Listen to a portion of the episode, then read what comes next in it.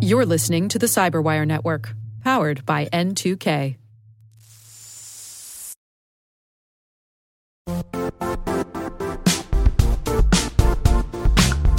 And now, a word from our sponsor, Zscaler, the leader in cloud security. Cyber attackers are using AI in creative ways to compromise users and breach organizations. In a security landscape where you must fight AI with AI, the best AI protection comes from having the best data. Zscaler has extended its zero trust architecture with powerful AI engines that are trained and tuned by 500 trillion daily signals. Learn more about Zscaler Zero Trust Plus AI to prevent ransomware and AI attacks. Experience your world secured. Visit zscaler.com slash zero trust AI.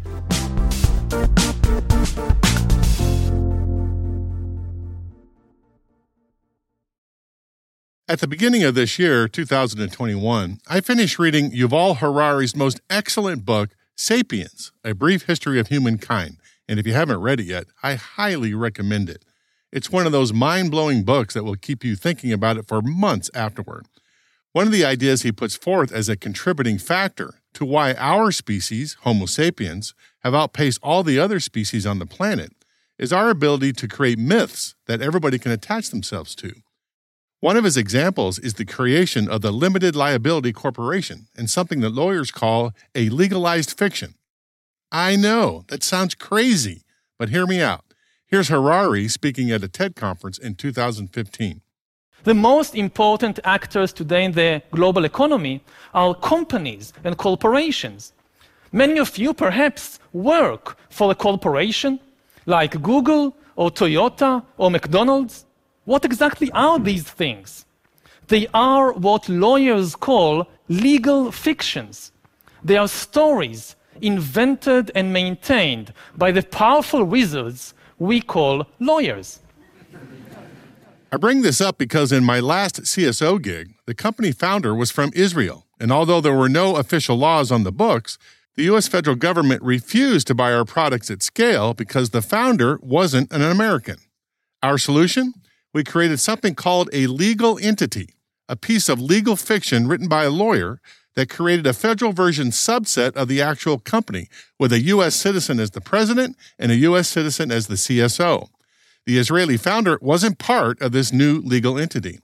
And that broke the dam. We can now sell to the U.S. government at scale, all because of a piece of paper, a legal fiction, crafted by our corporate legal wizards, who I'm sure all belong to the House of Slytherin. No offense to my lawyer friends. In last week's show, we talked about the bewildering array of international, U.S. federal, and U.S. state cybersecurity compliance laws. And one way we can reduce the complexity and scope of that environment is a judicial use of these legal entity fictions. Let's find out how.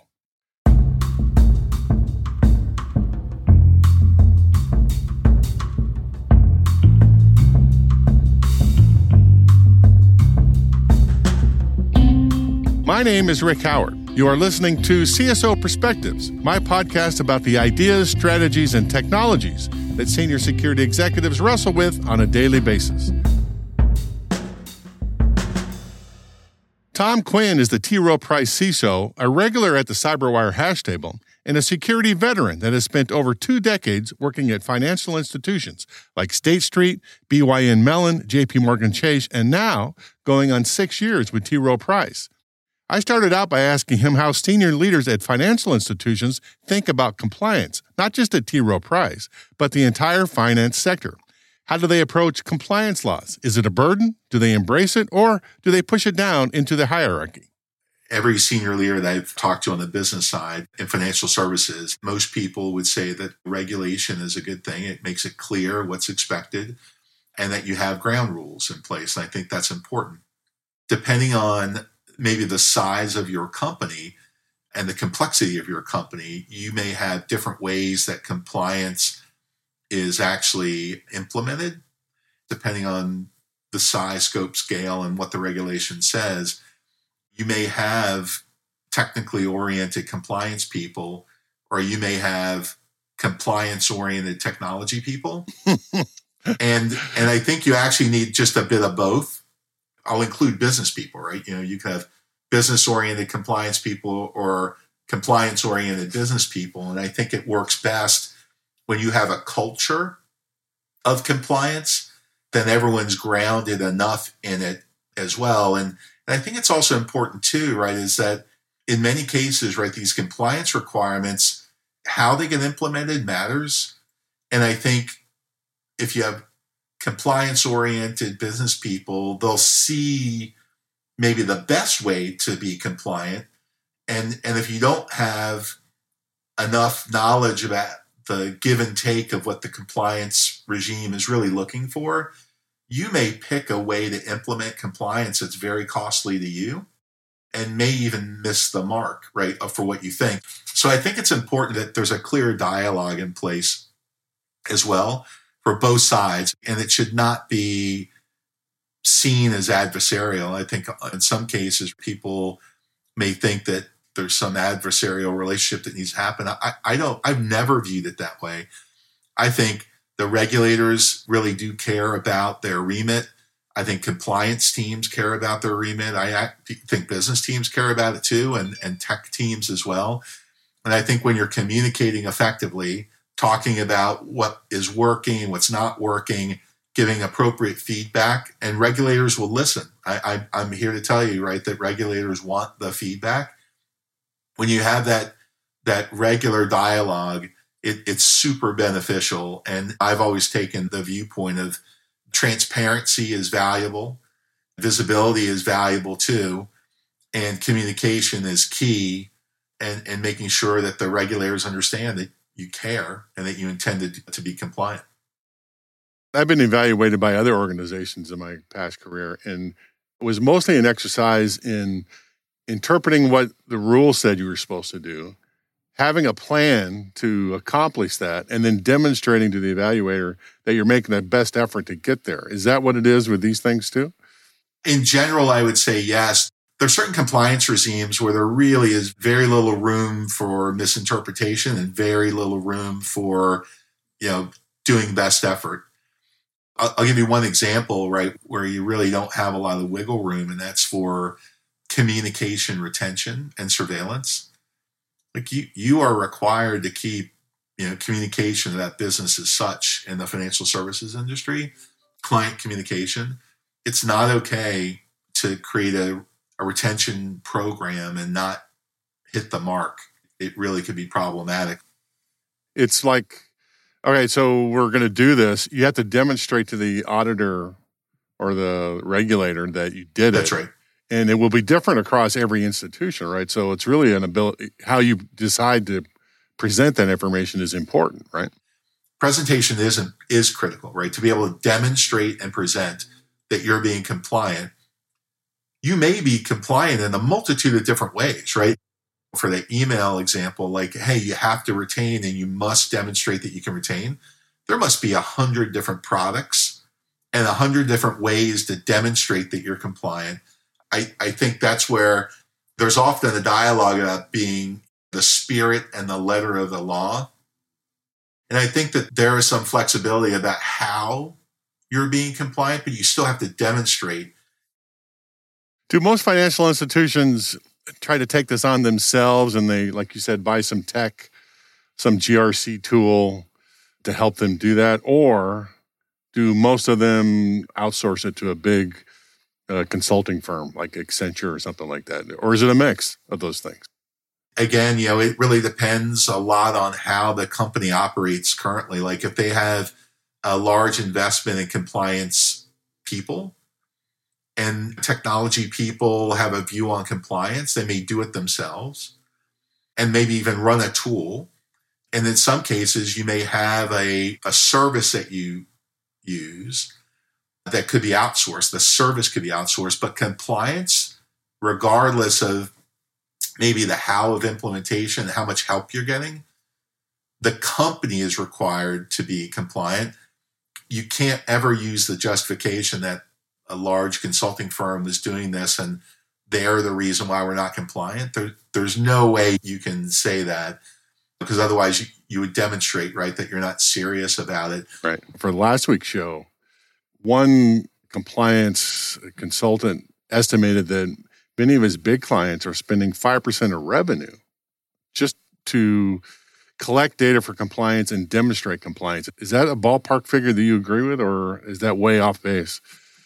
I, I think your mileage may vary. Yeah. And I think, Rick, a lot of what you'll find is the how could be costly, like very costly. So if somebody was spending 5% of revenue, the one thing I would question is how early are you on your compliance journey? Have you built in compliance after the fact, right? After system design or business workflow design? And then are you recreating data sets? Are you leveraging data that may already be available? That may be easier. And then how are you using the tool? There are so many things that come to mind when I hear something like 5% of revenue, because that is a very, very big number. It's a huge number. And, I, and, and I want to be clear, he wasn't saying that he recommended that you spend 5%. He said that his clients were spending 5% on compliance. Is like, wow, that's a lot. That's a big number. yeah, I, I, but I, it just makes me ask a lot of questions. Like, one, are you still compliant after spending five percent? yeah, good point. But I think that, but earlier about like the how and the how matters, right? Is being efficient in spending for compliance. I think is key. Like, it's critically key. And I think it goes to the heart of who's creating the requirements at your company. Depending on what your answer is, and then who builds it for you, you could get into some very complicated things, and maybe there's an easier solution to demonstrate compliance. We think that kind of through like, how much money is it costing? Could we be more efficient and be compliant? You can't be either or, right? It really is how can we do this better? How can we be more efficient? How can we de- better demonstrate and more easily demonstrate to the regulators that we're doing things? In some cases, right, maybe we're over demonstrating and I think in some cases, it's important to understand if you've gone further than required to meet a regulatory need. And that's why I think it's critically important to have a dialogue with the regulators to make sure that you got it right. Like, does this look right? Do you think you need more? Is this too much for you? And, and I think that constant refreshing of what you're doing and why is important. Just like you need to have architecture and engineering for performance for systems, for maybe security of systems, for maintenance of systems. You need to take the same kind of architecture and engineering approach to the regulatory compliance nature of systems as well. And I think the sweet spot, and that's the way that we think about it, is we should be building our operational reporting and our engineering designs and our architectural frameworks with regulatory response in mind. Because if you bake that in, uh, you could get efficiencies. Well, it's a complicated environment. I, and, you know, I really just started looking at this last week with any detail, and I found 50 plus laws on the books, international, U.S. federal, state laws. I fully admit I didn't get all of them. Trying to keep track of that, it's for your any organization, it's got to be an immense operation. Are there a handful of these things that you pay attention to? Is there, well, we got to do these three and we'll worry about all these others later? Or is it, we're just going to do them all and I don't know, what's the approach there? No, it, it, it's a great question. So there are primary regulators to most businesses. And I think that you would certainly be spending time to make sure that you're meeting your primary regulators' needs. You're regularly talking to them. They may come audit you. But we pay attention to the regulations that apply to our business. One of the things I find that's somewhat a challenge, I think, for the way that companies and their systems are designed is often legal entity, and regulations apply to legal entities. They don't really apply to the concept of a company writ large they apply to legal entities. And sometimes in legal entities, you could have humans and systems in there. And sometimes legal entities are only for tax reasons. So depending on, on the legal entity and the regulation that you've got in front of you, what compliance means may look different.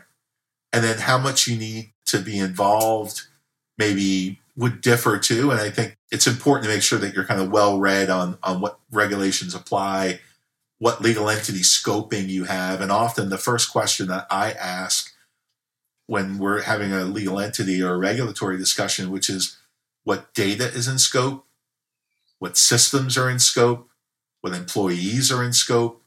Because sometimes what will happen is, is let's say, I don't know, so let's apply this regulation to the entirety of the company. Well, if your company's small, maybe a couple hundred people, and you, you only do one thing and you probably have one regulator, it, it probably works out just fine.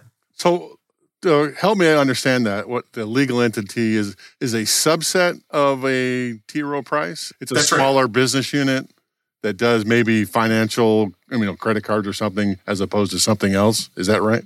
Yeah.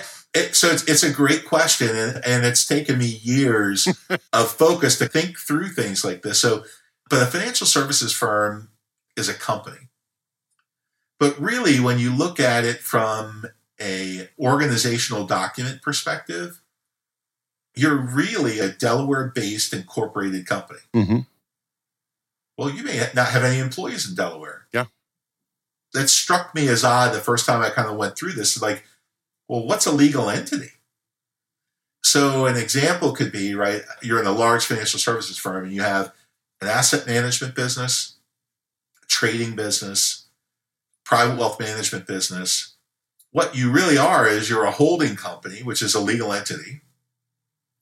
And then often what happens is that trading business, which is a, often a broker dealer, that broker dealer needs a license and is a legal entity. The insurance company needs a license and is a legal entity. The asset manager needs a license and is a legal entity. Insurance is regulated by state governments. Mm-hmm. So you need to have a legal entity and a license to sell insurance. It's a legal piece of paper, right? That delineates that stuff, right? For had most people, it may just be a piece of paper. I have to let you know, it's not how regulators see it. I see. Yeah. that that is a Yeah. that is a covenant with a regulator and a business. And now the piece of paper absolutely allows you Mhm. to operate the way that you need to. But what what I've observed over the years I've been doing this in financial services is the regulators are really holding people accountable to those pieces of paper. And Well, that helps and, reduce um, the scope, right? That's what you were getting to before. It says, here's the scope of what we're looking at, right? Correct. Right. And that's exactly what's in those legal entity Yeah. documents. I think the challenge is very rarely are those documents used to build systems. Very rarely are those documents used necessarily, right, to hire people or to get a building Right. or sometimes to buy a service. But the thing for it is if it's important to have a legal entity lens, right? It's not just your company. It's not just an email system, right? Legal entity matters. So when the state of Arkansas has a different set of requirements than the state of Maine on how you're supposed to do data protection or privacy alerting, like that gets complicated. Like the first thing you ask is, well, yeah, that's right. How many people from Maine do we have that are clients? How many people from Maine do we have that are employees? Well, it's even more comprehensive when you're just talking about privacy law, right? Because I'm guessing you guys fall under three different laws the European Union's GDPR, the General Data Protection Regulation. California's got two laws that you have to follow, and those are just three that I discovered doing a Google search. I'm sure there's many more. How do you guys keep track of all that complexity?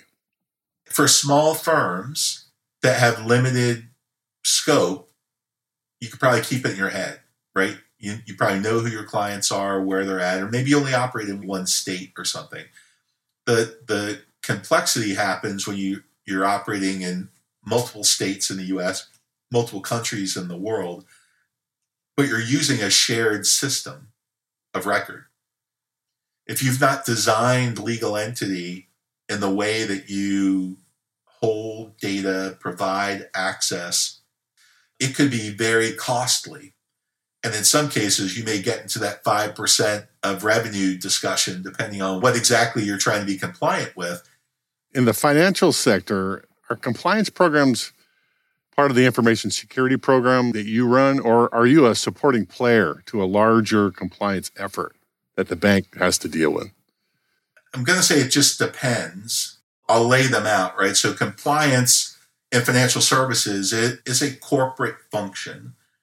And you'll have compliance officers assigned. Depending on the nature of the culture you have and the history that you have, compliance officers may be the ones who demonstrate compliance.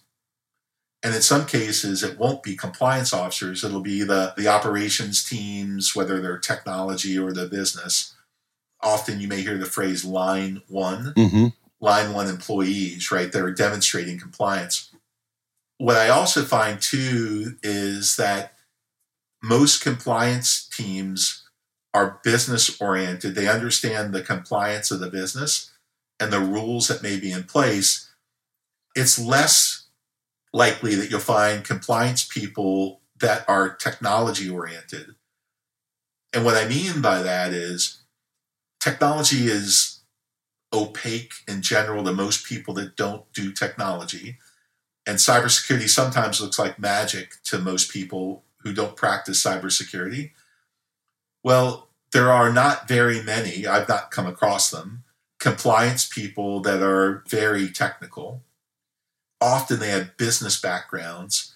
There have been cases where I've played a dual role of being responsible for compliance and responsible for the compliance oriented aspects of things, the technology and cyber oriented mm-hmm. compliance itself, because I knew what the regulations said. I really knew what they meant. And that blending of knowledge of being a compliance oriented technology and cyber professional, I was able to say, I know what this means, or I know what we need to do, or we're already doing it. As you know, I'm spending a lot of time discussing cybersecurity first principles on this show. It's my effort to identify the essential strategies that we're all using to protect our organizations. For the last 18 months, I've identified four big ones that we should be paying attention to zero trust, intrusion kill chain prevention, resilience, and risk forecasting.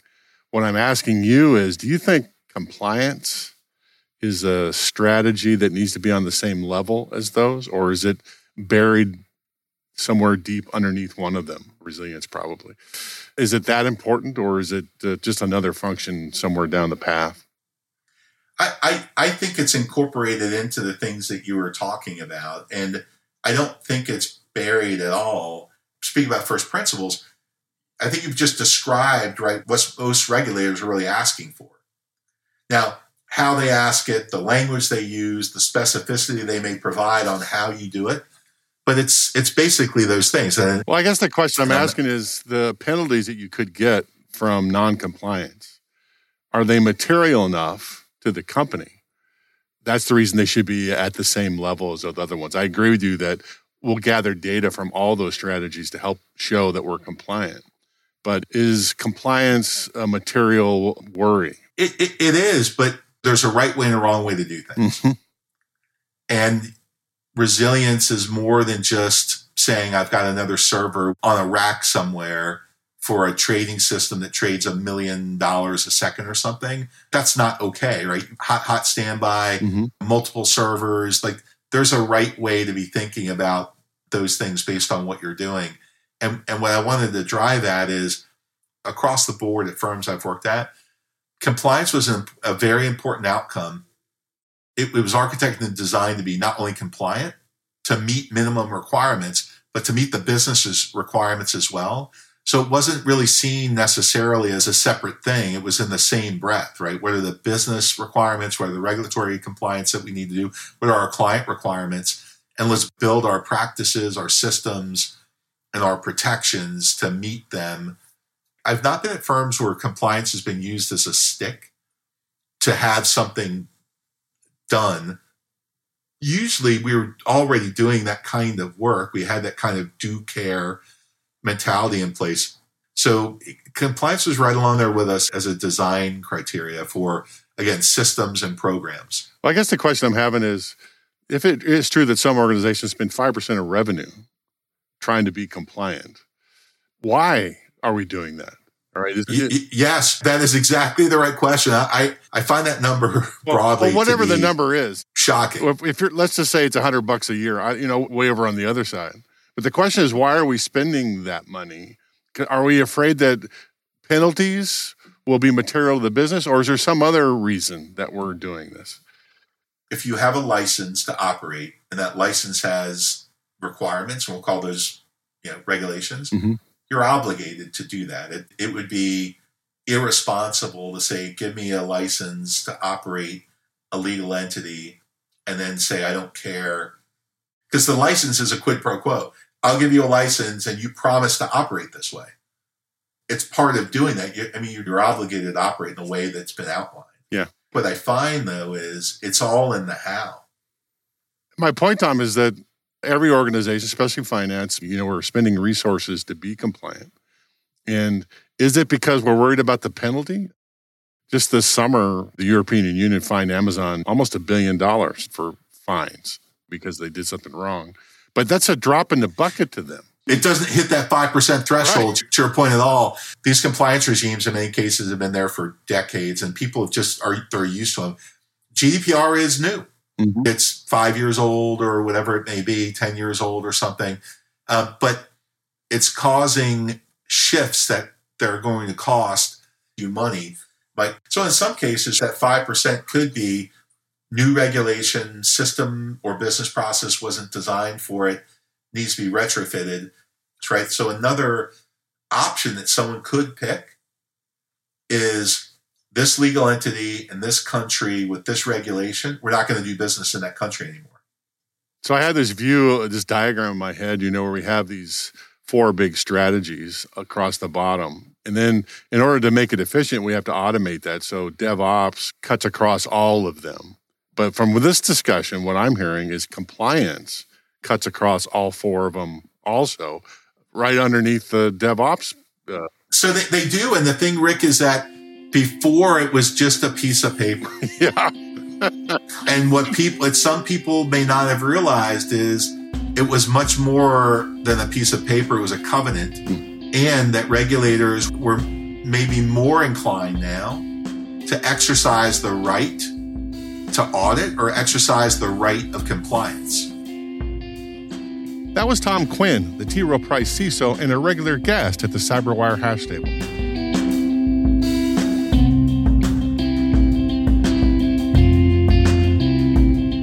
And that's a wrap. Next week, we are introducing a new CSO perspective segment called the CyberWire Sand Table. You don't want to miss that.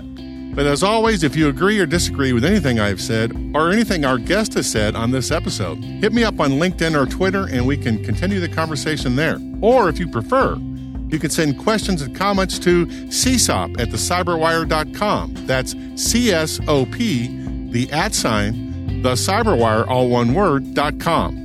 The Cyberwire CSO Perspectives is edited by John Petrik and executive produced by Peter Kilpie. Our theme song is by Blue Dot Sessions, remixed by the insanely talented Elliot Peltzman, who also does the show's mixing, sound design, and original score.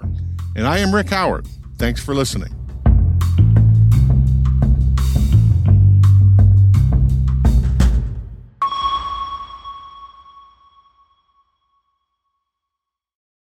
If you enjoyed this preview of CSO Perspectives, be sure to subscribe to CyberWire Pro and get access to the rest of this episode, as well as all past seasons of CSO Perspectives ad free. And you all know I love getting rid of the ads. Visit thecyberwire.com slash CSO Pro. That's thecyberwire.com slash CSO PRO to explore the many benefits of CyberWire Pro and to subscribe.